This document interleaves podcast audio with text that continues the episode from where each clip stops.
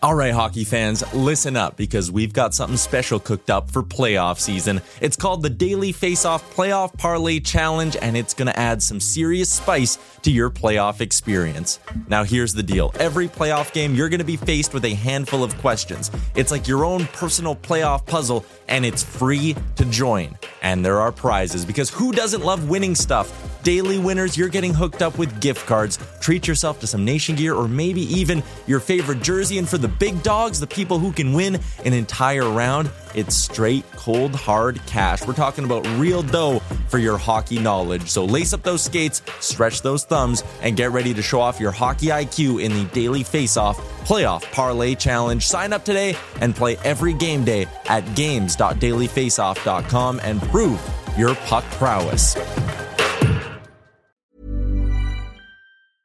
Hiring for your small business? If you're not looking for professionals on LinkedIn, you're looking in the wrong place. That's like looking for your car keys in a fish tank.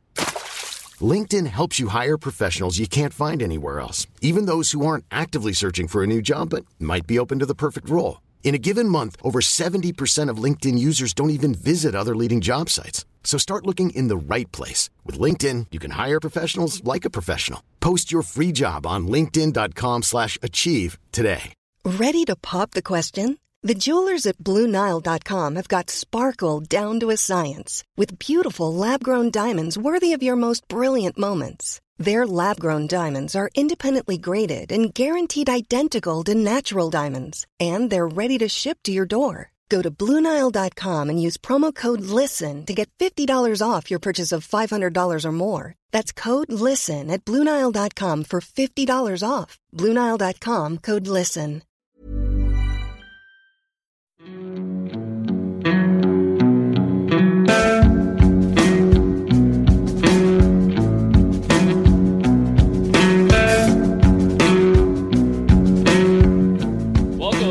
Gentlemen, to episode number 15 of the Daily Face Off podcast.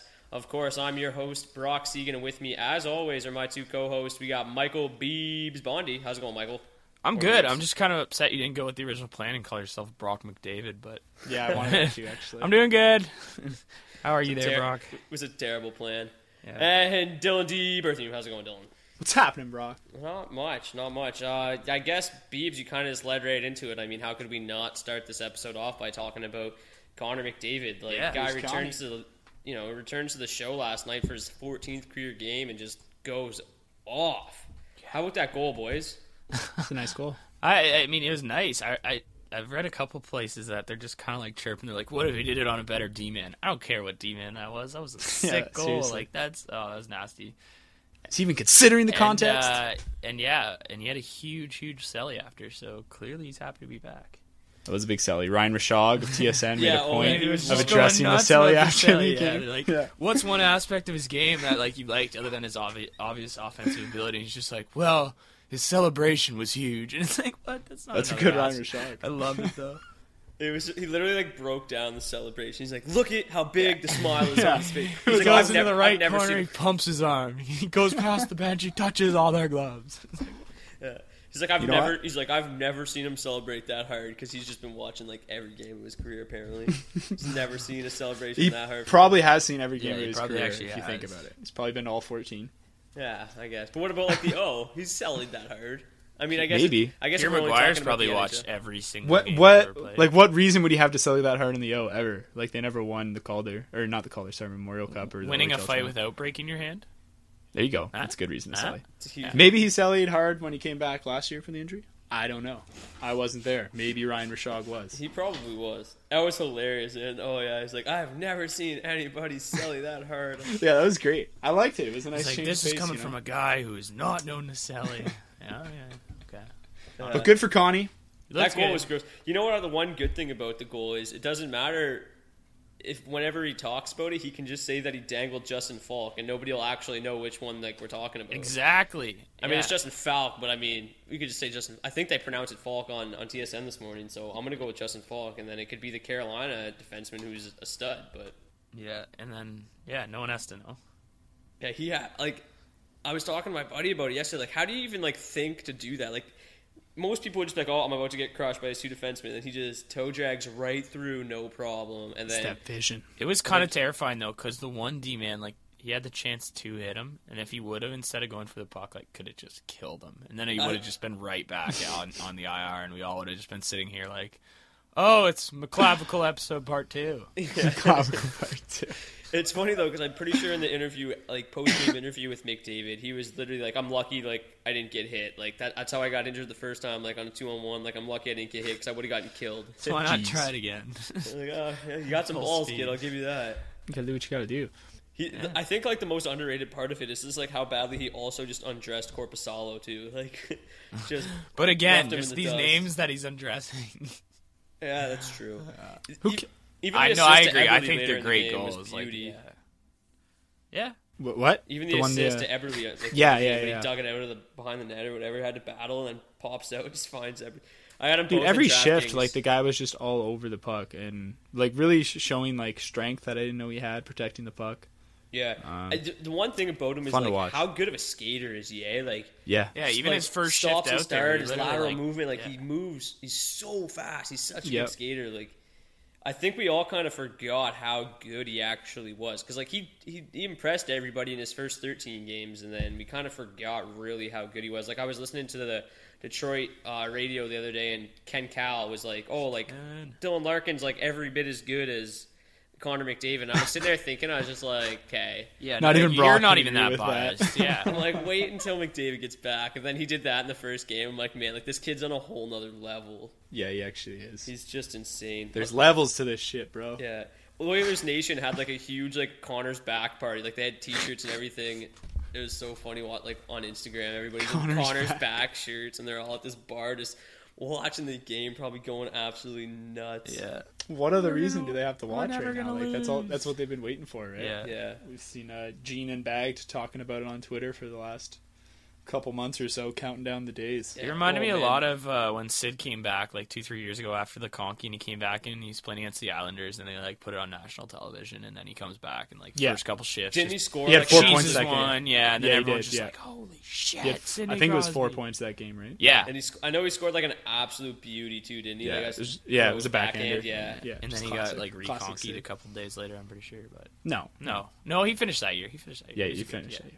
It's kind of nice that I mean it was a pretty good like night for the NHL last night, eh? Like I mean McDavid goes off, Crosby Mm-hmm. gets a hat trick. Yep. The only thing that didn't go Louis well for the NHL lets is, in his sixth goal.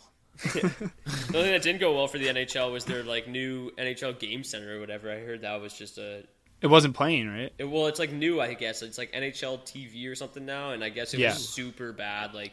I know Sean was trying to watch it out in Australia, and he just texted me. He's like, "Dude, this new NHL TV thing is brutal. Like, I can't even watch the Leafs game right now. It just kept, Yeah. it was super choppy. It kept cutting Yeah, out. I heard a lot of that. I heard a lot of that. Well, Going right. about the new Kings, Yeah. and I know you got some uh, some beef with whoever redesigned NHL.com. Yeah, the terms and services. Oh, it's brutal. We'll let you go off on that. No, I'm not even gonna bother. Like, I mean, I'm starting to find stuff, but like everything's like so hard to find now. Like, it's awful. The one thing I can't get over is like, why is the font size so big? Like, it's it's almost it? hard to read. It's like it's huge. We'll go there now. Like, Yeah. if you go to the standings page right now, you literally have to scroll down for like a minute and a half to go find like where the Oilers are. like, there's the, the page is just ridiculous. I don't know. It's brutal. It looks like a child designed it, really. But let's get back to McDavid since uh, since I'm sure everybody's kind of wondering what to expect from this kid. We might as well break it down here. The world. And uh, I guess what I want to know is what do you guys think that McDavid ha- you know can do? Like if you can give me a projection, I think the Oilers have 31 games left in the year. Can you guys give me a, a projection of what you think McDavid's going to do for the rest of the year? And do you think that he's a Calder favorite? Or no, I guess not a Calder favorite. Do you think he has a shot at winning the Calder? Yeah. Beebs, we'll start with you. Uh, what's your projection for McDavid going forward, and do you think he has a chance to get uh, to get back into that con- uh, Calder conversation? Um, I love the three points last night. I thought it was awesome. Um, but I think he's I think he's only going to put up a point per game the rest of the year with what Only. he has. Only. I mean, that's what we're saying because I say that now because I know what you guys are going to probably predict, or what at least Brock's going to predict. Cause he's gonna be, Brock's on. gonna- he's going to put up uh, sixty points in his next thirty-one. Uh, no, I'm totally joking. Um, but gonna- I, I, I gonna have him at like 11 goals, 20 apples um, to Come go free, along Patty. in the next 31. Um, I just uh, I think Edmonton's going to kind of play it safe with him, and uh, I don't think they're going to totally like absolutely abuse him out there on the ice and give him major major amounts of ice, even if he is their best player. But um, I don't know. I, I think I think a point per game is a great season, but I don't think uh, it'll put him in the Calder ranks. Um, I think there's too many guys just rolling who are going to put together complete seasons. Artemi Panarin out in Chicago, my boy Jack Eichel looking great out in the Buffalo, uh, I don't know, Buffalo blue or purple, whatever it is. Um, and just yeah, I just see purple. those two guys, and uh, it's not colorblind. Yeah, I am colorblind. Let me mention that before we keep going. but yeah, um, I just see those two guys putting together a complete year, and I just I, David would just have to do something absolutely spectacular to steal the Calder away from those one of those two guys, or even. Uh, I don't want to say it, but Brock's uh, Brock's love Dylan Larkin. Yeah, Fastest skater in NHL history, apparently. yeah, yeah. Uh, we got some beef with that. Big asterisk next to that one. Uh, yeah, that's seriously. We won't talk about that though. Dylan, what do you think for for McDavid for the rest of the season? I think uh, Connor's at the point now, having missed uh, what approximately thirty games, a little bit less. Yeah, Um, I think if he was able just to get nominated for the Calder at this point, it'd be a huge accomplishment. Um, especially when you look at the the rookies that have been making an impact this year. Beebs touched on Panarin. Uh, he's been great all year. Uh, what, some of the most protected ice time, like we say, he gets great zone starts and playing alongside Patty Kane's got him up to about a point a game. Uh, Eichel, 16 goals on the year, 11 in his last 12 since the start of the new year. Uh, obviously, Dylan Larkin, Max Domi also probably has a bit of a say for a nomination right now. So uh, there's obviously a lot of competition to deal with, and when you're playing in a limited amount of games, you have to. I, I think for a lot of people, they they consider durability part of these season long awards, the ability to stay healthy, whether that's you know fair. Right, or or Yeah. Yeah, Yeah. I agree. That's where it's kind of like a totally shady area. Yeah, so Connor's going to have to do a lot in this limited amount, 50 games that he's probably going to get um, to really prove his worth. I, I, I just think at the pace Panarin's going right now, it's going to be really hard to knock him off. Like, it's going to be really hard to justify giving it to McDavid, who's maybe sitting at 50 points in 50 games Yeah. when you got Panarin at 65, 70 points in a full season. yeah, and his team's making the playoffs, and But I think a lot of Canadian hockey writers might find a way to justify it. So I think there's a chance. Um, I do imagine he will get nominated. I think he's going to be good enough. Maybe He'll get some 35. votes for sure. yeah, Yeah, I think. Uh, I I think, think it all he dep- needs at least 40 points in his last 30 games to have a real shot at the Calder. Yeah.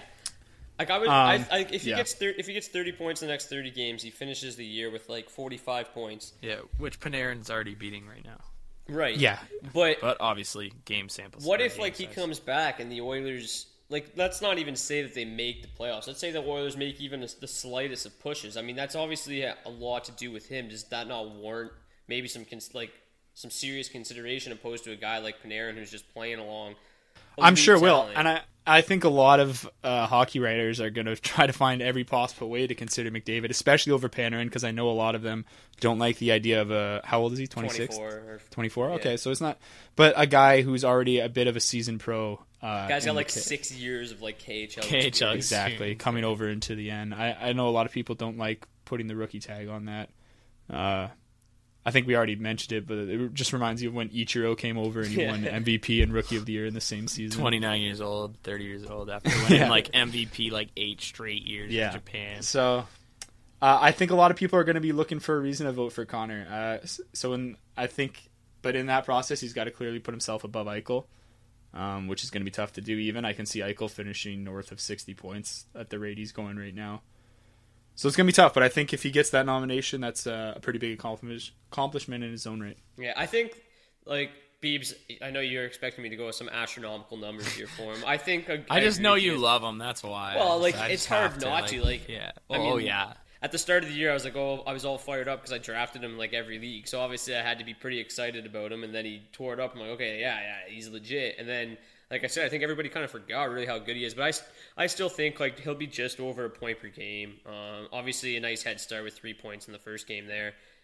But I think he would fi- he'll finish somewhere around 45, like 40 to 50 points, which is obviously a pretty On the good year, year. Yeah. Yeah. But um, I just yeah, I don't know. He's too like when you said it, D, I, I kind of thought like he didn't have a chance to win the Calder, but then when you said it, if he gets 50 points and Panarin gets like 65. Like is like, exactly. Yeah. Like I don't know though. Like that's kind of There's a real conversation there Yeah. at that point. Yeah. Yeah, But, but, it's going to take Panarin tailing off a little bit too. yeah, which he did for a little bit, but then he's kind of battled back again. So You're right. Um, it kind of just you know he goes with Kane. Yeah, exactly. Who apparently scores like in every single game now. Yeah, His- it's does. at least a point or something. Oh, his pace is just torrid, eh? Like he's Yeah. going on. He's like on pace for like 120 points or something.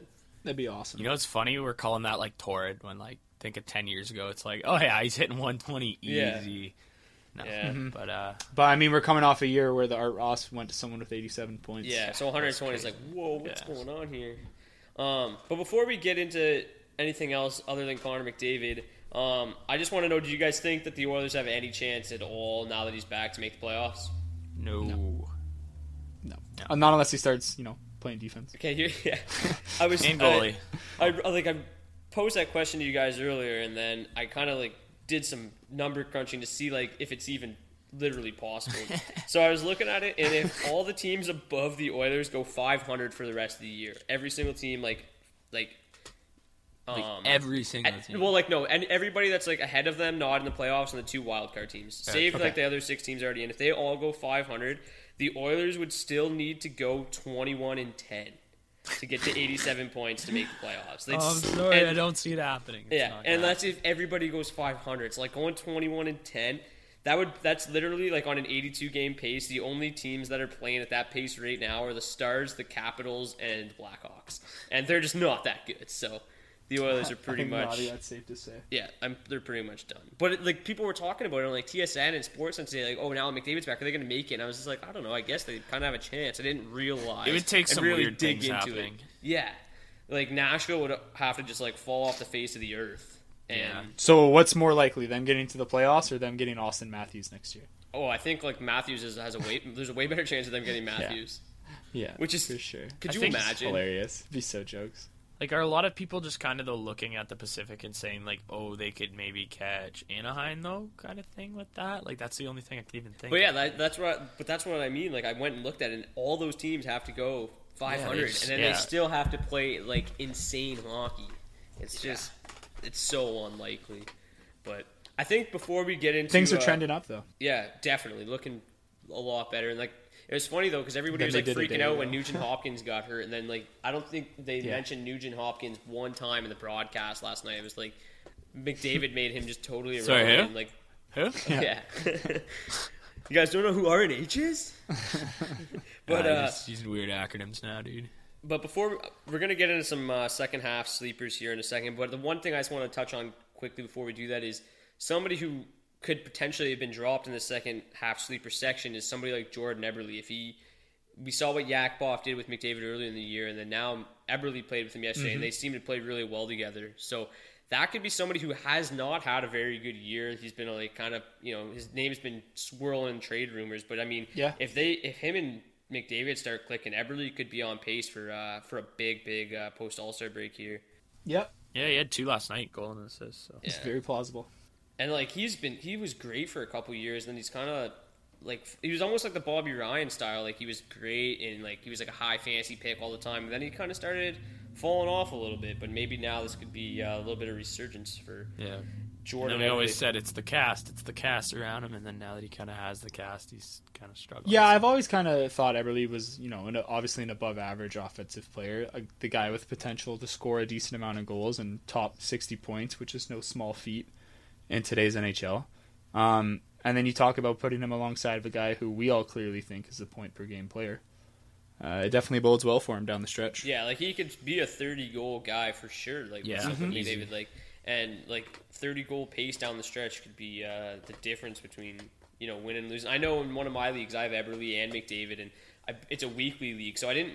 Eberle was barely cracking my lineup, and then this week I saw McDavid coming back and they were playing together, and I'm like, oh, okay, let's toss them both in the lineup, and Boom. got After the nice first start. night, you're doing Brock's okay. genius. Well, actually, well, I guess we're in the middle of the second long week, right? Right now. Yeah, but it kind of. So I think I had to bench somebody like Wayne Simmonds in order to get him in the lineup. Oh, who Wayne, had a Wayne good went off week, yesterday yeah. too. So. Wayne did go off. Yeah, You went but- off uh, the week before too.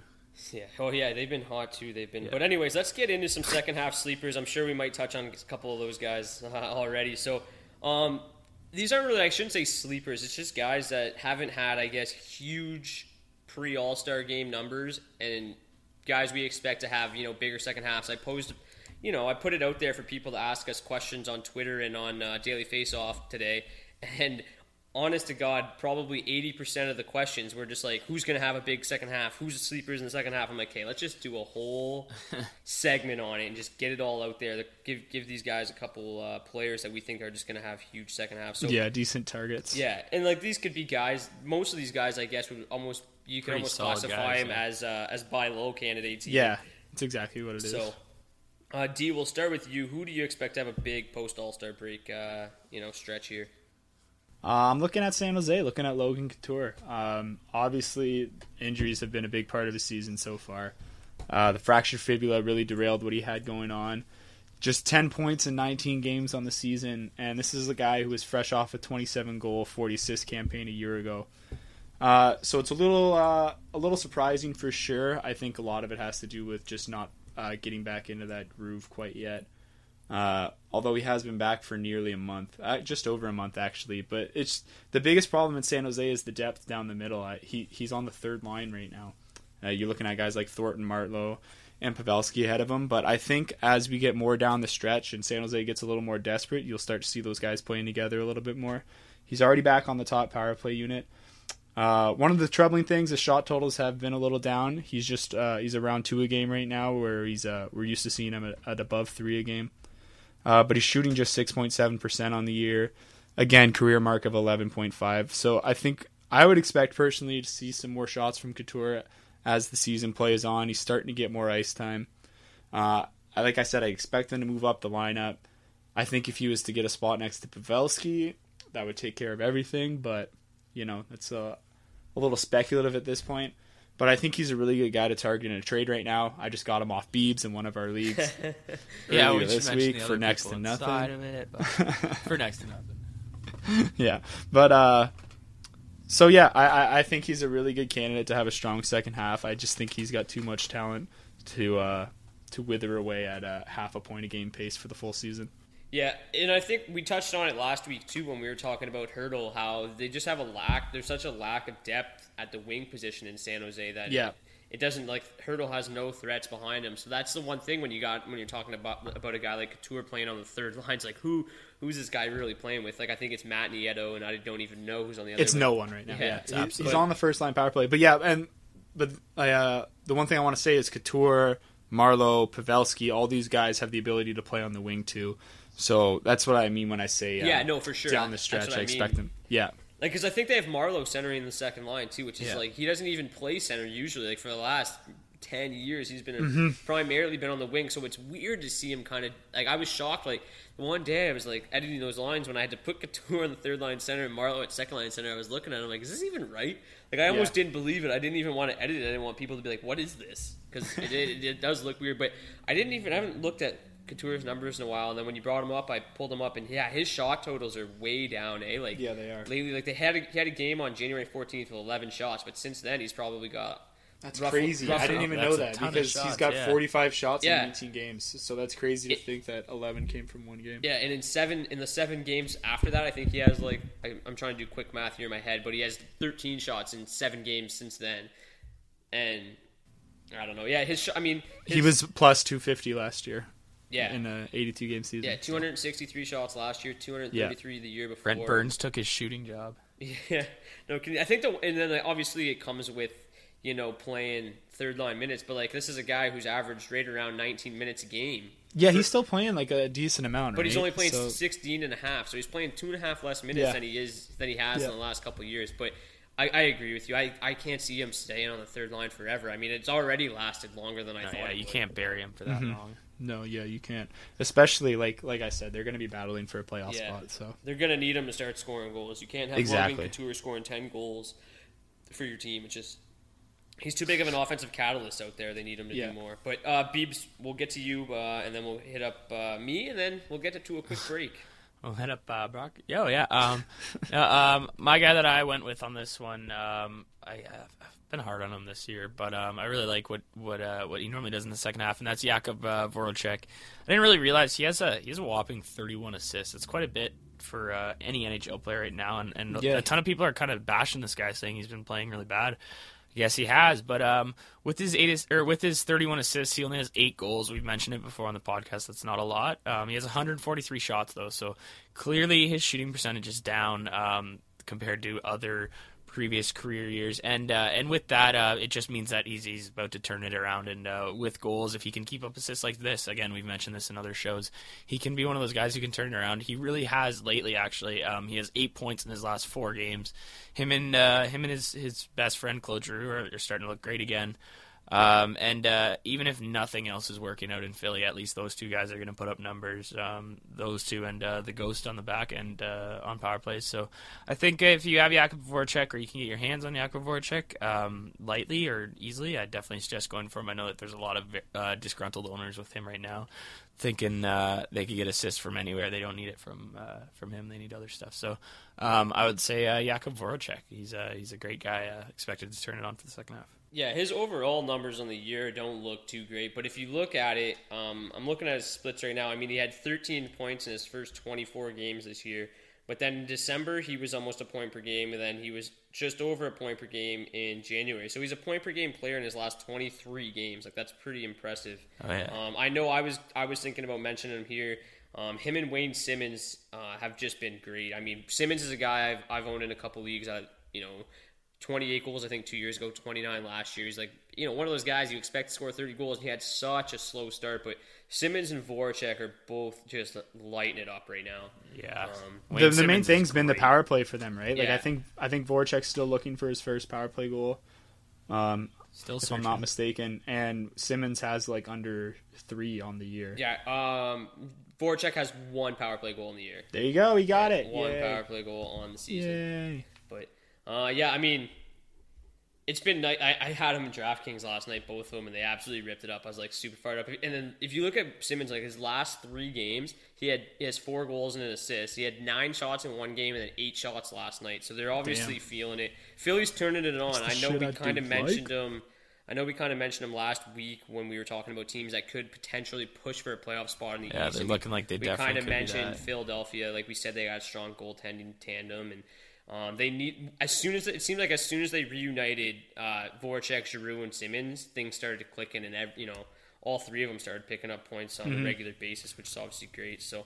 I think the power play has picked up a bit too. Yeah, right? it has. They were brutal at the start of the year. Which is crazy because they were literally, I'm pretty sure, the best power play in the league Yeah, they were, last year. I think they were the second best. Yeah, power Yeah. play in the league last year, which is so to see them struggle is And just to add to Beebs' point, Voracek's 31 assists right now is good for eighth in the league. That's So, pretty um, good. Yeah. If his goals catch up at all, this guy could really be a monster in the second half. Yeah. Absolutely. Yeah, I, I was I was gonna mention him. I had it was funny that because Beebs, I think the two guys you did, I had them written down as somebody that I was gonna take. But um, the first guy I went with was Ryan. That makes me Johansen. pretty confident. there you go. The guy I have is Ryan Johansen. Uh, Han- Johansen's got 36 points on the year, obviously splitting time between Columbus and Nashville. But uh, since he got acquired by the Predators, he has 10 points uh, in his first 11 games with Nashville, which is obviously very impressive. It's more along the lines of what we expected of him preseason. And I mean, the more, the longer he's there, the more chemistry he's going to build with. Uh, you know, James Neal's the one player he's played with the entire time. Uh, Filip Forsberg's on the other wing right now. Um, but if you look at it too, he's also got the best relative Corsi on the team. Um, second to Kevin Fiala, but he's only played five games, so that's kind of ridiculous. We'll But talk get- about him we'll talk about him later in the show. Um, and coming into the year, like he's like a 30 goal guy who's a borderline point per game player, and I think that Nashville's really got a lot more to show here in the second half, and it's going to have a lot to do with the amount of goals that Johansen and James Neal and Forsberg can score. So I expect Johansen to be somebody that can get a point per game down the stretch here, or at least close to it, with a lot more goals. I mean, he's only got like kind of like talking about Voracek with only eight. I'm shocked that Johansen's only got nine on the year. Um, I know Yeah, he was somebody I expected low. to be a 30 goal scorer at the start of the season. So I expect again as he continues to get more comfortable in Nashville, which probably isn't too difficult. It's a pretty fun city, but um, I expect him to have a huge second half. He was one of my preseason favorites, so I'm not going to go on about him too much longer. But Ryan Johansen, if if somebody looks at that nine goals and you know is is like, hey, this guy hasn't had a good year, take him right now, especially in keeper leagues. His value's never. Well, his value was as low as it gets as when he was in the fourth line in Columbus. It's on a, Yeah, it's I on the rise still, but he's It's still still pretty low, yeah. lower than it should be for sure. Um, but D, we'll go back to you. Who's your second uh, second half sleeper here?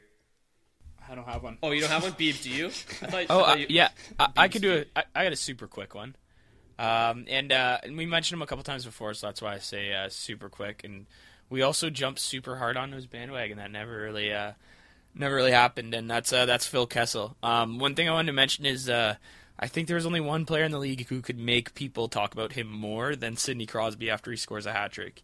And that would Yeah. be Connor McDavid. So obviously he took this, the uh, the spotlight from Sid, but Sid had a great night last night. He had three goals and an assist, and uh, obviously Phil's not playing with Sid, but with Sid going, that whole team gets going, and with that whole team getting going, I think Phil can totally uh, can totally turn his numbers around.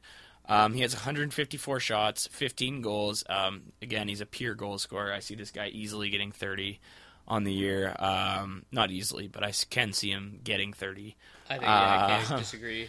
Yeah, and uh, and I could see uh, I could see that team again. I say it every single freaking week, but they can turn Yeah. it around, and their offensive can turn it around. You know what though? and, He, uh, since they acquired Carl Hagelin, I mean that They- that, that line has Hagelin them a lot. Malkin Kessel line's been fire. Like, oh, Yeah. been awesome. Yeah, so Which uh, is I mean, and crazy with, to and- say. Yeah, and with thirty with thirty goals or sorry, thirty games left on the year. I mean, he re- realistically could get ten for sure and finish. Well, this is with a guy that's got a reputation of being a streaky goal scorer, whether Yeah. that's accurate or not. But um, definitely, like it's not the first time as a Leaf fan that uh, we've seen Phil Kessel go cold over an extended amount of time.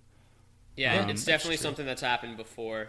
and not to mention like the major adaptation it must be adaptation sorry going from a team like toronto where you're literally the sole focus of every offensive possession to being play. like the Chance, third best play. offensive player, maybe. Exactly to being Fourth the guy and Tank. really when you're on the ice never the number one option right because he's always either been playing with malkin or crosby so i think he's had a bit of an adjustment period um Yeah, and yeah and- I, i'm on board with it i think I, I can see a big second half from the thrill Yeah, Yeah, and I can got see 11 people definitely sorry, being pissed off with him and kind of wanting to get rid of him. So again, Yeah. I mean, I was looking at my pre-draft rankings at the start of the show, and I was looking at the average draft uh, positions for on Yahoo, and he was like top ten. And like, I kind of forgot, like coming into the year, like Phil Kessel's like, okay, this, this guy's gonna score fifty goals. Like he's, Yeah. we expected the him to be doing what Patrick Kane's doing right now, but obviously hasn't And been that the case. was the but it- thought. if you look at it, he does have 11 points in his last 12 games, so things are obviously looking up for Phil, and hopefully, yeah, it keeps trending in the right direction. I mean, I don't want to see Pittsburgh succeed. I don't want to see Pittsburgh in the playoffs, but I mean, from a logical standpoint, um, that's a team that's extremely dangerous. Somebody you don't want to run into. Um, especially at least up front, like from a fantasy perspective, I know we talked about how Edmonton's the same way. They might not be that great of a team, but from a fantasy But they're gonna the- score. the- unbelievable. And the, the Penguins are the same. Obviously, um, Phil and Malkin, and Malkin's had a good year, but obviously Phil and Crosby are starting to get it going. So things are definitely looking up. But I'll touch There's on somebody, chance. somebody quickly as well. Uh, Pavel Datsyuk. Uh, he obviously is getting up there in age, so he's not the same Pavel that he used to be, but he's still a magician.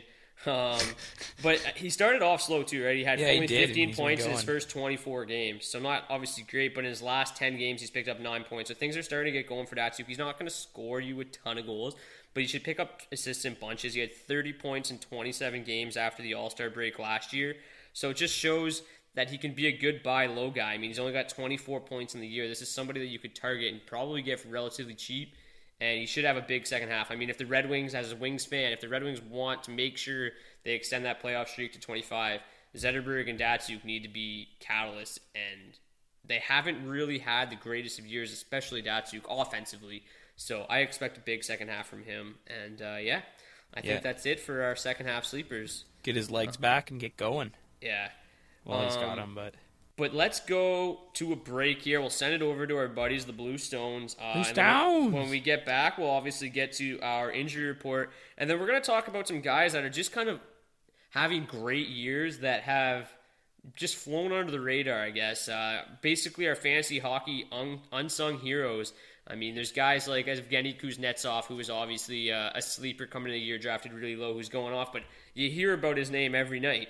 We want to talk about the guys who aren't getting enough recognition, and then we'll give you guys a nice prospect report, um, more for, more so for keeper leagues guys that you can keep an eye on to maybe be called up or that should see some more playing time down the stretch. some Uh, guys that you don't might really get- hear a whole lot about. Exactly. So Quite yet. that that's what it's all about in the second half. We want to shed some light on some guys that deserve it, but uh, for now, let's shed some light on the Blue Stones. Who's down?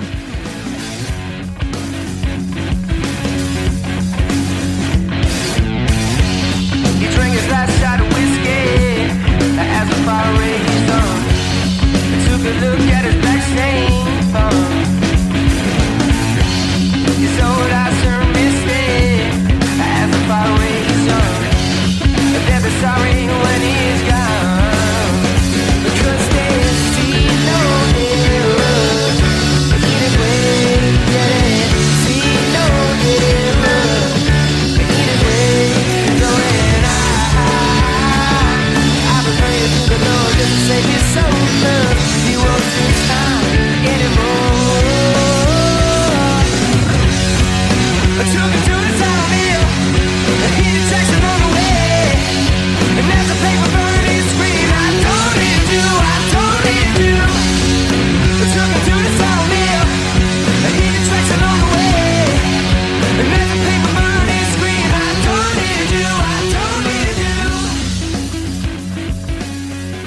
Everyone's favorite part of the Daily Face Off podcast. It is episode 15.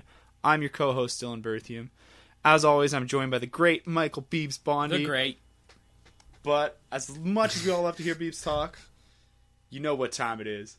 It's time for me to toss it to Brock with the injury report. Take it away, Brock. Those get more and more That ridiculous was every like the week. best one yet, though, by far. Pretty fired up. He's getting pretty good at that after Thanks, 15 boys. episodes. But okay, we're gonna keep try to keep this one short and simple. I think I say that every week and it never works. But Alexander Ovechkin, who missed the uh, the All Star game and then got a one game suspension because of it. Uh, Undisclosed vacation. yeah, so he had a lower body injury, otherwise known as vacation.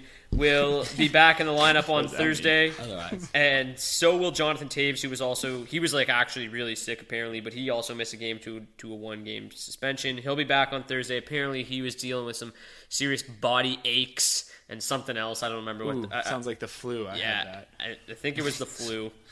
Um, yeah, they were like, he doesn't know what he had. Like, hey, it sounds exactly like like the flu.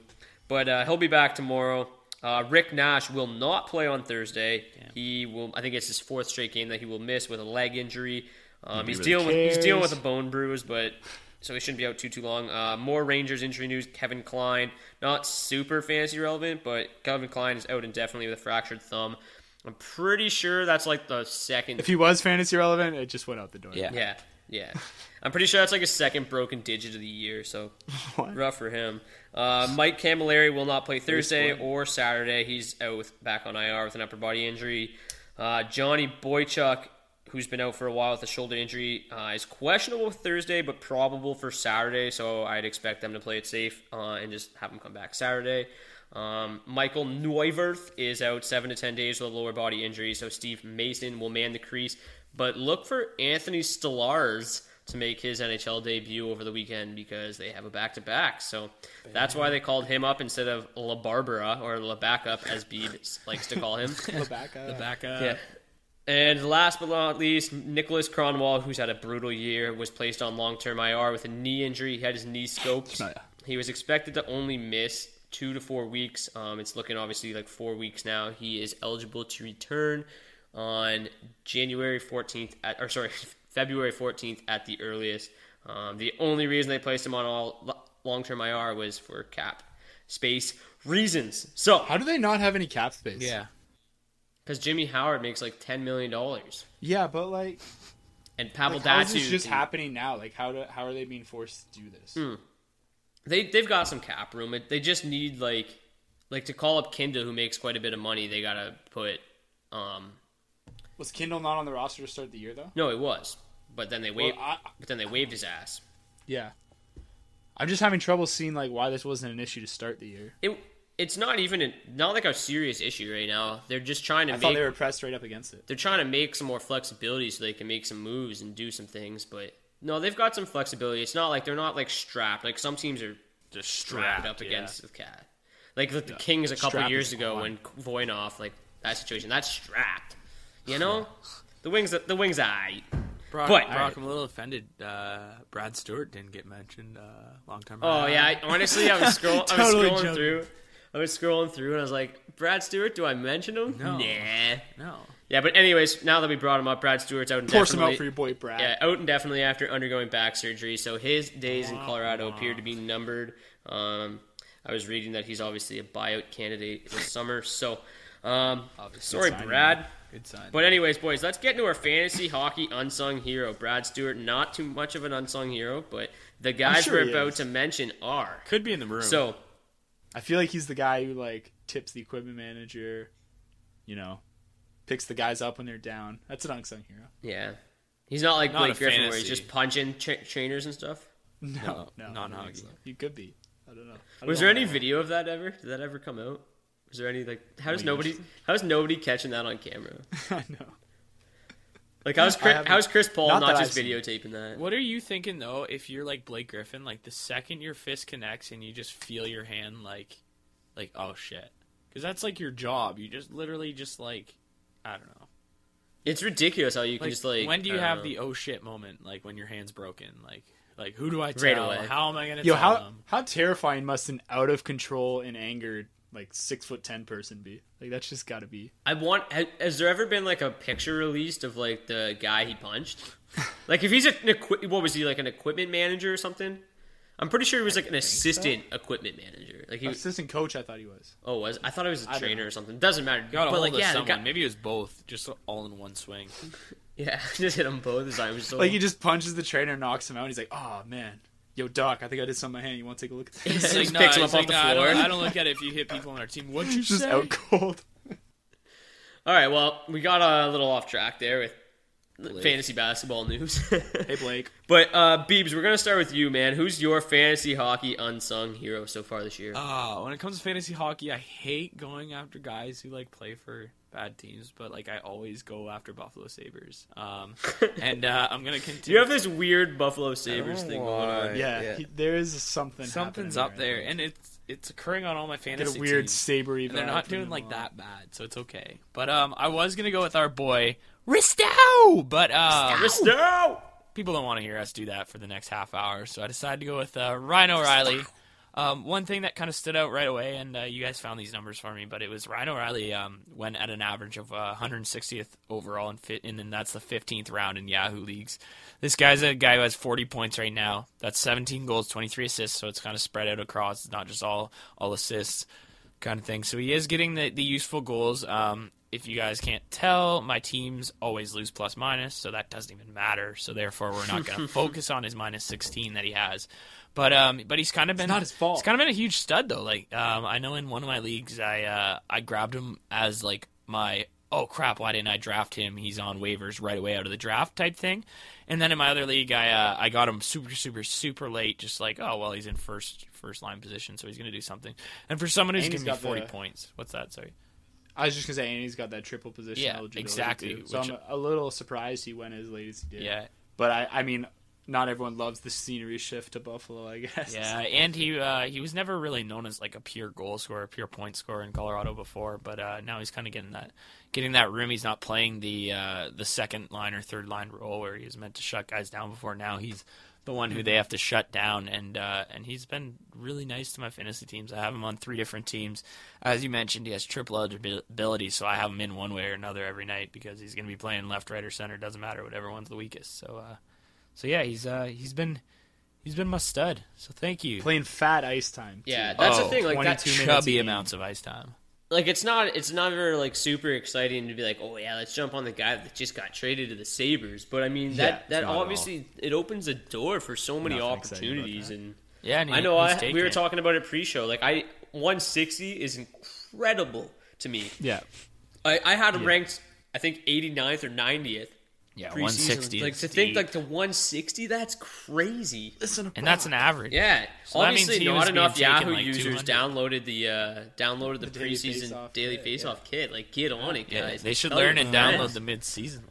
Tell your friends, friends. Yeah, like oh man, 160. When you told me that, I was like, come on, that is outrageous. That's a first line center. Like how is he going 160? Yeah, you got to assume I'm getting a couple, carried like, away here. I'm just really upset going. about that. Yeah, 15. No, that is crazy though, because that's like basement. Uh, it's like dumpster diving. 15th round. It's the end of the draft. Like, I'd love to know what a guy like Tyler Bozak went overall. I wish we had those numbers privy to us right playing? now. He's still playing it. He was probably drafted before him. Who's that? He's playing. I think he's still playing. RNH who? Okay, D, who who do you got? Who's your unsung hero? Uh, Is it I got Nazem, our boy. is it Nazem Kadri? It's not Nazem Kadri. I'll save it for next week. I talk about Is it it every other week. So Risto! it's our boy, the criminally underrated Criminally. David Krejci. Oh. We talked about him before the season. Said he's a good point per game threat that's getting totally underdrafted to the tune of a 152 average in the Yahoo standard leagues. That's floating in the 13th, 14th round territory. Only drafted in 22% of leagues, which is crazy. So that's like four out of five leagues you could have picked this guy up off the wire to start the season. Nuts. Um, he's had some injury trouble, limiting him to just 40 games, but he's totaled 38 points in those 40 games, and I think he's really been overshadowed by Bergeron's uh, kind of career uh, point production year, we could say. So uh, I think a lot of people, his season for a lot of people has gone under the radar. Um, five points in his last five games since returning from an upper body injury. Um, yeah, I, I I just don't imagine him slowing down in the second half. And uh, like I said, for a guy that's nearly at a point a game pace, I don't think he's been talked about uh, nearly enough. No. And again, not enough people picked up the daily face-off draft kit. I had him ranked Mm-hmm. 70th, so I don't. Again, I don't know what these people are even. People His are ranking was so bogus. Like he was 190 on Yahoo. That's One- insane. Which is It is crazy, dude. He He's was a guy like who 40 gets 50 assists a year. He was 40 spots behind Pastrnak. Like best case, Pastrnak was going to be riding this guy's coattails. Yeah. How does that make any sense? Doesn't make any sense. Way to go, Yahoo. Mm-hmm. Daily Face-Off needs to do your rankings next year. Clearly, my unsung hero this year uh, is Bobby Ryan. He was getting drafted on average in the 12th round on Yahoo. Um, and like again, the Senators are having a bad year, but Ryan's quietly going about having a good year. He's got 18 goals, 25 assists, which puts him on pace for 29 goals. So a little bit more production. He can get to 30 and 41 assists. So 70 point year. That's a classic Bobby. Yeah. year. Yeah. Actually, that's more assists than we're used to seeing from him. But we- like, we've talked about the it classic 30 goal guy. Yeah, but we talked about it before. He's had it's sw- it switched once he went from Anaheim to Ottawa. How he's starting to get more assists and less goals. Now he's Yeah. getting the assists and the goals, which is nice to see. Um, and obviously, seventy points from a twelfth rounder is unreal. But because Ottawa's having a so-so year, like you don't hear much about him. You hear Mm-hmm. almost more about guys like Mike Hoffman than you do about Bobby Ryan. So, um, Yeah. I mean, obviously, after a couple so-so years, his uh, draft stock was on the decline coming into the year, but it's obviously on its way back up. Um, but when I was also looking at unsung heroes, I couldn't help but mention Peter Mrazek. Um, okay, but just let me let me justify Well, it. it's It's not just because he's a no, Red it's Wing. totally He was drafted just- on on average in the got heavy. 16th round.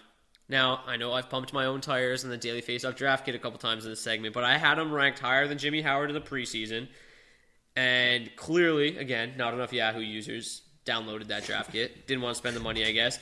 Um, They know for next year now. yeah, of course they do. Coming into the season, Mrazek was drafted behind guys like Antti Raanta, Andrew Hammond, the Hamburglar, Scott Darling. All three of those guys were like 100% Yeah, I don't know if you could hear me What- laughing there, but it was But really loud.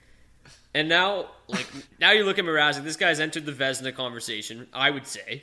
Yeah. Currently second in the Of course, NHL. you would Yeah. say. Currently second in the NHL in save percentage. Third in the third in the NHL in goals against average. Seventh in win percentage. And if you want to get fancy like Dylan Berthium, he's second in adjusted save percentage. Guy's having an unreal year. And You fancy. Oh, you fancy, bro. yeah, I'm getting fancy over here. Oh, But that, that's unreal for a goalie draft in the 16th round. That's a guy you drafted as your third goalie who's probably your number one. So if you say you drafted somebody like Braden Holtby and then Mrazek as your third, you're set. You're probably winning goalies every week. Seriously. So Yeah. Oh, it's awkward though. You got Kari Lehtonen in the middle there, so oh, it's not Yeah, that yeah, good. he's like, it's not that good. Don't shade at Kari. I have to. But what did Kari do besides welcome Antti Niemi in with open This is arms? true. And Only win 'cause the he's first eight finished, games too. of the year or whatever he did. Weird out there. yeah, he had a He had a good start, but He had a Martin Jones like start. struggling now. Martin Jones has been sweet though lately. He's been I almost picked him as my unsung hero. He's been real good lately. Yeah, if he wouldn't have had that one patch, We also talked him up really like crazy him. after his hot start, though. Yeah, but which I think is kind of justified. It's it's But- warranted now. It, it looked skeptical right like right away. We kind of it was a bit of a hot take on him at the start of the year, and then Yeah, he went a but little. I mean- but it wasn't even his like, fault. The Sharks were just we, bad. we called we called him having potential to be a top five fantasy goalie, and well, he's like he's still like top half, right? So oh, he's talking- easily a number one. yeah, easily. And then uh, so then we're talking, but I mean, so you can say that's kind of a ridiculous take, but you look at a guy like Mrazek who's done exactly that, been a top five fantasy goalie, and out of I would say bigger surprise than Martin Jones for sure, because Yeah. a lot of people thought he had a Well, because and everybody able to start knew that he was going to be good if he took Exactly. over the job. But Yeah. it was like it's not easy to take a job from Jimmy Howard. Really, like coming into the year, you wouldn't think so. Then Jimmy went ice cold. Now they can't get away from Mrazek. Like he starts tonight in in Tampa. He's going for his eighth straight road win. It's been great. I'm super down for it. That is yeah. that.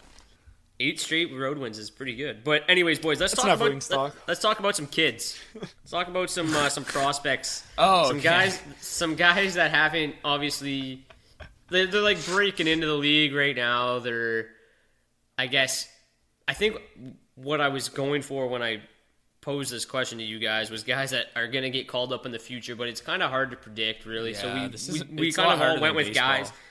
Yeah, we kind of went with guys that are on NHL teams like right now, or we're on NHL teams at some point this year that we expect to have some fantasy impact in the last couple months of the season. Some Um, room to grow. Yes, and and people that you should maybe pick up or target in keeper leagues because they make for good keepers going forward. Um, in deeper keeper leagues, more more so than not. Um, but D, we'll start with you because I know you kind of already mentioned uh, the the guy you're about to talk about. Uh, yeah, David Pastrnak. Uh, it's been an up and down year for him. He's missed a lot of time due to injury. Uh, just 11 points in 19 games. But he's looked good as of late. Obviously, he had that great playoff run last year. Um, a lot of hype coming into this year. Like we said, he was ranked about uh, 40, 50 spots above David Krejci. Crazy.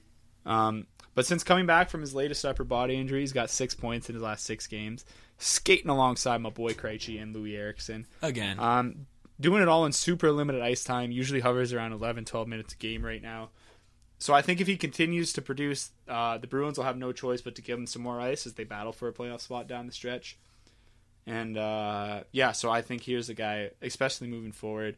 You look at the type of production he's had in the limited ice time. If he's to get an expanded role next year for Talking Keeper Leagues, definitely an, uh, an intriguing piece to pick up right now. Yeah, I know. I was even really high on him coming into the season. Uh, Yeah. because I, I literally, uh, you just repeated almost what I think I wrote in the draft kit. It was like he literally gave the Bruins no choice but to keep him and play him, and and he produced, and he's doing now again, like you said, six points in six games. He's doing it again. I know he's in the top six right now, and if he can just, Yeah. he just needs to cement himself in that top six. It's like the one thing in fantasy. Yeah, you need those guys like they're there, but you need them to like land it permanently. Stay there, yeah. Yeah. And in and in Boston, it they, they move so much. It's like Connolly, Hayes, Pastrnak, Connolly, Hayes, like they Spooner. Spooner. They, they it's always moving. It's so hard with Boston, but Pastrnak is the one guy that um can just absolutely go off here in the second half. I like I like Pastrnak a lot. Uh, Beebs, what about you? Who do you got? Um, I went with someone who, um, I mean, chances might not be high that he'll get the call back up, but if he did, if he does, he'll be extremely successful. And that's uh, Shea Theodore out in Anaheim. Um, he played 13 games just a couple, uh, just a couple weeks ago when he was up with, with well, a couple by a couple weeks. I mean, literally right before the All Star break, he was up with the squad. And uh, in those 13 games, he had two goals, four assists, and was averaging 18 and a half minutes worth of ice time um, on their back end. And that's when they really started to do their turnaround. He had 25 shots in those 13 in those 13 games, so that's just below two a game. And as we mentioned, uh, Logan Couture is only really getting two a game. So if you're putting up the same amount of shots as Logan Couture, then uh, then then you're looking good. But um, this is a guy where I think he's he's going to be uh, absolutely successful once he does get to that level. But all it's going to take is getting him there. Right now, he's just kind of he's tw- only 20 years old. He's stuck in a in an awkward position with the team. They do have the options where they can send him down, so that's why he's down. But if there are some injuries and there's some or some trades or anything, um, anything that would ha- make them uh, need to call up a defenseman on the back end, Shea Theodore I think is the guy. Keep an eye on him. I could see him next year, kind of taking over um, uh, one of those more power play roles. But uh, but definitely got to keep your eye on um, as the league starts to dwindle down. And if Anaheim needs to win, they might uh, turn turn some heads that way. Yeah, no, uh, he was a guy that I was taking literally night in and night out on on DraftKings because he was so cheap. He, he playing huge minutes, and in juniors, like the kid put up crazy numbers. Yeah. Um, the one thing, obviously, that's working against him is just the depth on the on the Anaheim blue line. Uh, he was up because they were missing guys like Cam Fowler and Simon Despres, and now that they're both back, it seems like he almost needs an injury to get back into the you know get back up to the big club. But it, if he does, uh, he went on a nice tear there in the last six games. I think he had like six points before he got sent back down. But um, I've seen some talk about maybe somebody like Sami Vatanen getting traded. Something like that could Yeah, uh, he would the fill way that for role perfectly. And if you're in a league where it's like uh, you lose the draft pick where you keep the guy or whatever, right? Like you keep Theodore, he'd be like a 16th round pick. He wouldn't be a, a horrible keeper, keeper that way. So he's definitely somebody to keep an eye on. Um, and again, he's gonna have a great. He's got a great future ahead of him. It's just a matter of, Of when. carving a role out in Anaheim, right? Um, for me, I went with Kevin Fiala. Uh, five games, obviously not a huge sample size this season, but he is shown to be a nice possession player. I mentioned it earlier. He's um, look at the highest relative Corsi on the team, but like all fancy stat people would yell at me for even bringing that up. um, but he's a great he's a great skater. He's got great hands. Beebs, I, I know you said that he you saw him play live and he was great. Yeah, I uh, I kicked myself in the leg because I didn't take him in DraftKings that night, and he was playing first line left wing. I was like, ah.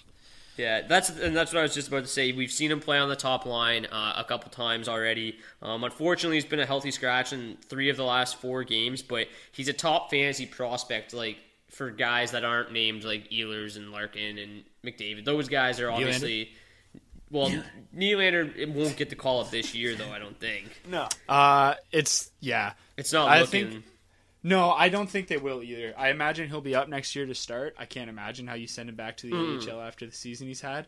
But um, the thing with the Leafs is they kind of got their hands tied to a degree because they want these guys for the Calder Cup playoff run that's very much alive in Toronto. Yep. Um, so you can after there's like a deadline where like uh, for the point where you can like be called up and still play in the playoffs in the AHL playoffs Yeah. or whatever, and you can only call up four guys after that point or whatever. Um, so the Leafs and there's like a lot of young guys that uh, the Leafs might want to take a look at. Uh, that might be a little bit older than Nylander, like the guys like Lebo, uh, Connor Brown, even. Um, and the thing is, like they've been saying, you know, since especially since Dubas has taken over, uh, the whole thing has been, uh, if you play play well with the Marlies, you know, you'll get rewarded. Well, you kind of got to come through on that eventually. So I think uh, you'll see some guys come up, but yeah, I'm not sure if it's going to be Nylander this year. But anyway, sorry. But like, they, but you're right though. They could get in a bind because all you hear about is them talking about potentially trading these guys that are on expiring deals, and then Yeah. for assets. But eventually, like if you're get, if you're getting rid of these guys, like the PA pair and toes and stuff, Daniel somebody's gotta Roman somebody's gotta Roman Polak. Somebody's got to fill those voids, right? And Yeah. most of these Well, per- trades are probably going to be getting young prospects or picks back. So somebody might Yeah. have to come up and why not take a look at your prized possession? Like, Well, the one thing I will say, um, I don't know what you want to make up to what you owe the fans, but coming into a season where you literally prep the fan base for a non-competitive hockey season, that was the whole narrative going in, right? Like, don't expect too much out of Babcock in his first season. Give this young team with not a lot of talent at all. such a, A gross chance, team on right? paper. Yeah, exactly. And so gross as in I, I think gross. like, I, I want to say at some point you have to give the fans Some something hope, to cheer yeah. for, something to watch. Oh, they did though, man. They released a new logo. There you go. I like the logo. Old logo. I actually like the logo.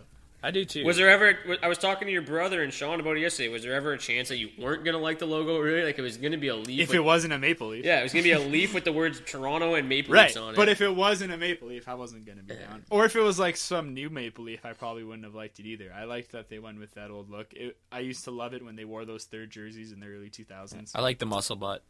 I don't know if you guys There you go. have Yeah, seen the yeah. internet thing about that, but appa- yeah, they're all talking about the bud, eh? there's like My my pick for the logo is Babcock's face. Yeah, I wanted a yeah. Didn't was it How great that'd. Who who was who's the one that said it should be Jackets. like a, a mesh of Babcock and That was my that was my brother, Mark. Yeah. Hilarious.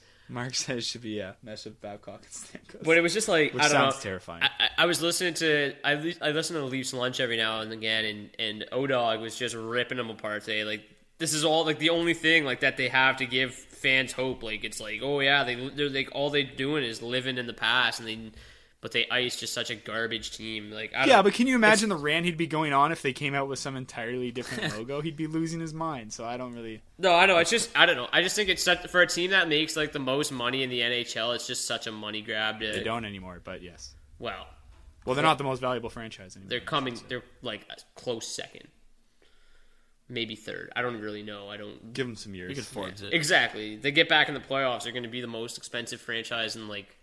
Well, the Canadian dollar kind of hurts, but. Yeah, it does.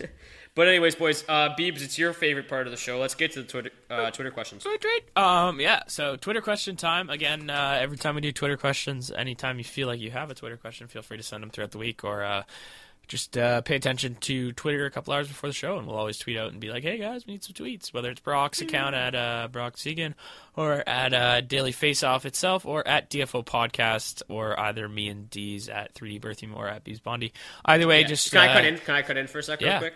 I just want to say, if people are looking to get their questions answered like quickly, the best way to do it is tweet it at my personal account because there's too many damn tweets that come in and out of Daily Face Off every day. I miss a lot of them because there's just too much shit going on. So you have a better chance of getting fantasy relevant questions answered if you tweet at, at Brock Seguin. But Which a lot of people don't quite understand. What? um, is the one and the same DFO. Oh yeah, that guy the other day. Yeah, it's like you guys are the best. I'm like, we're the same person. same person. Whoa. Well, you do so much, dude. Not a lot of people believe it can be done all by one guy. Yeah, it's uh, it's fun. Yeah. One single Seguin. I'm Um, not even gonna touch it. But all right, Anyway. first tweet. Um, this is from at Rasmus Fry, um, and he asks any opinions on what to do with Carey Price. He would have been quite a trade value, which would need, which would be needed to ensure a head-to-head playoff. Uh, what I got out of this question was that this guy needs to trade Carey Price Yeah. and get a return in order for him to make the playoffs. In a head-to-head league, yes. So to me, if you feel like you can ensure a playoff spot by trading Carey Price, then you do it. I mean, Yeah, that's what like I I love. Carey himself is in no position to ensure you a playoff. No, spot. exactly. And in Yeah. and I'm in. I- It doesn't say if it's a keeper league or not. So obviously, if it is, trade and Carey becomes a little more difficult. Um, but if it's not, then yeah, do it hundred percent. Um, Difficult and easy at the same time because Yeah. you can have way more. But like in the but- and to me, like I love keeper leagues and dynasty leagues as much as the next person, but I I it drives me nuts when people are always like trying to like just build for the future.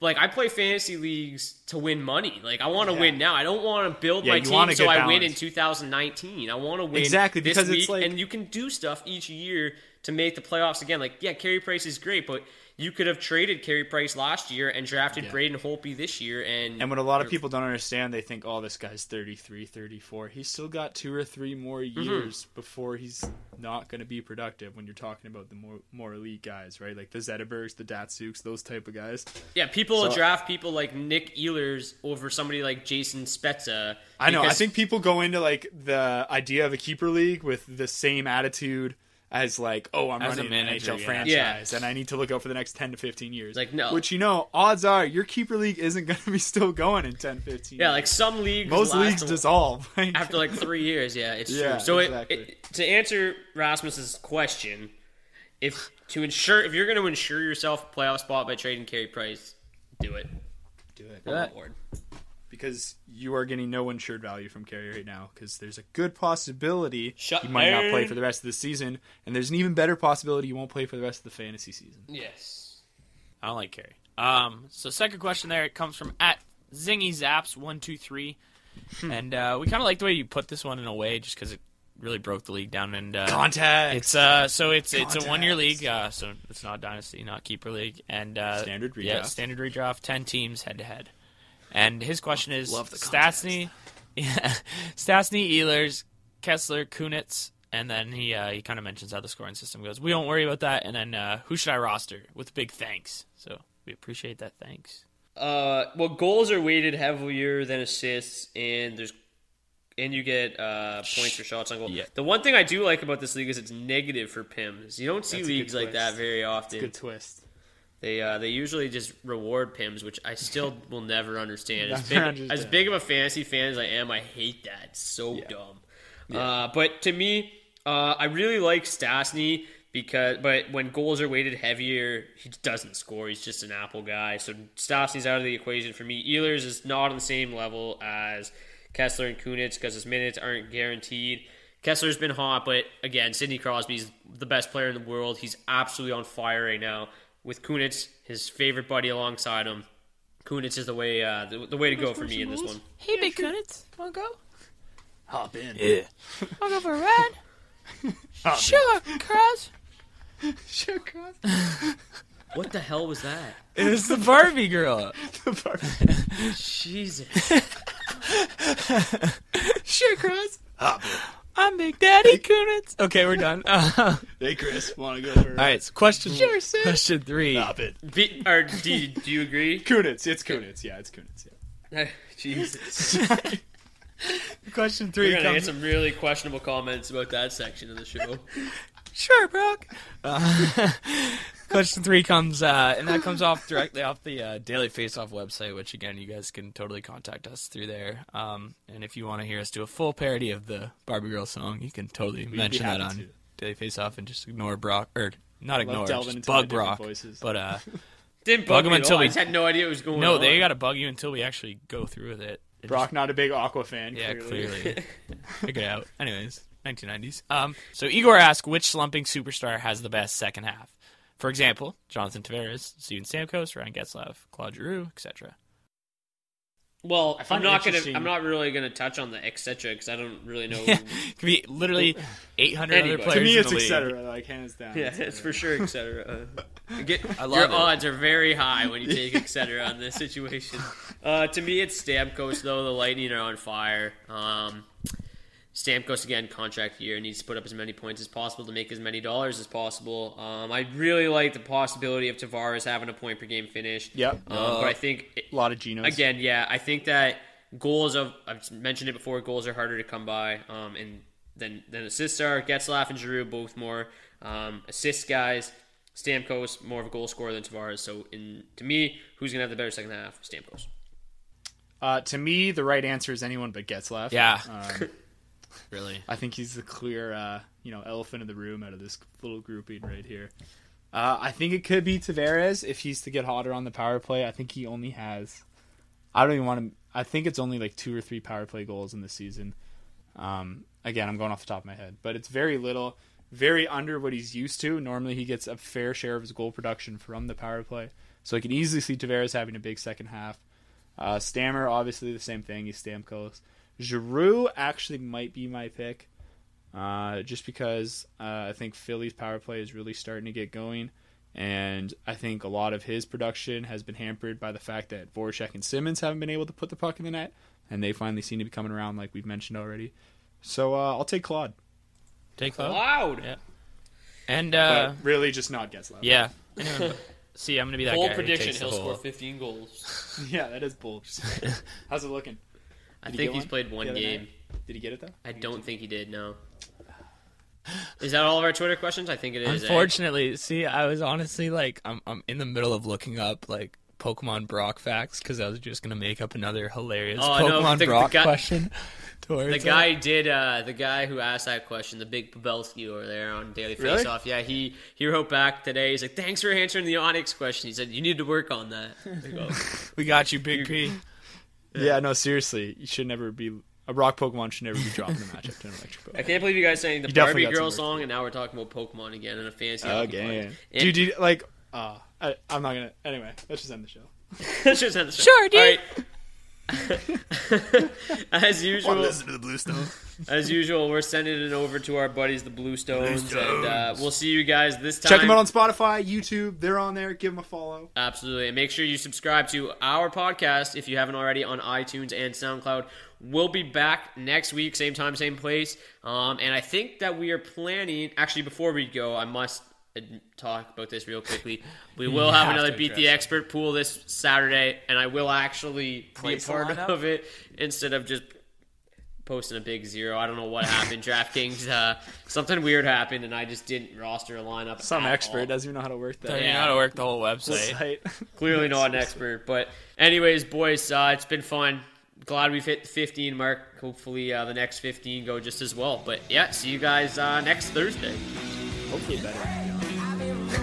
15's my favorite number. Have a good week, boys.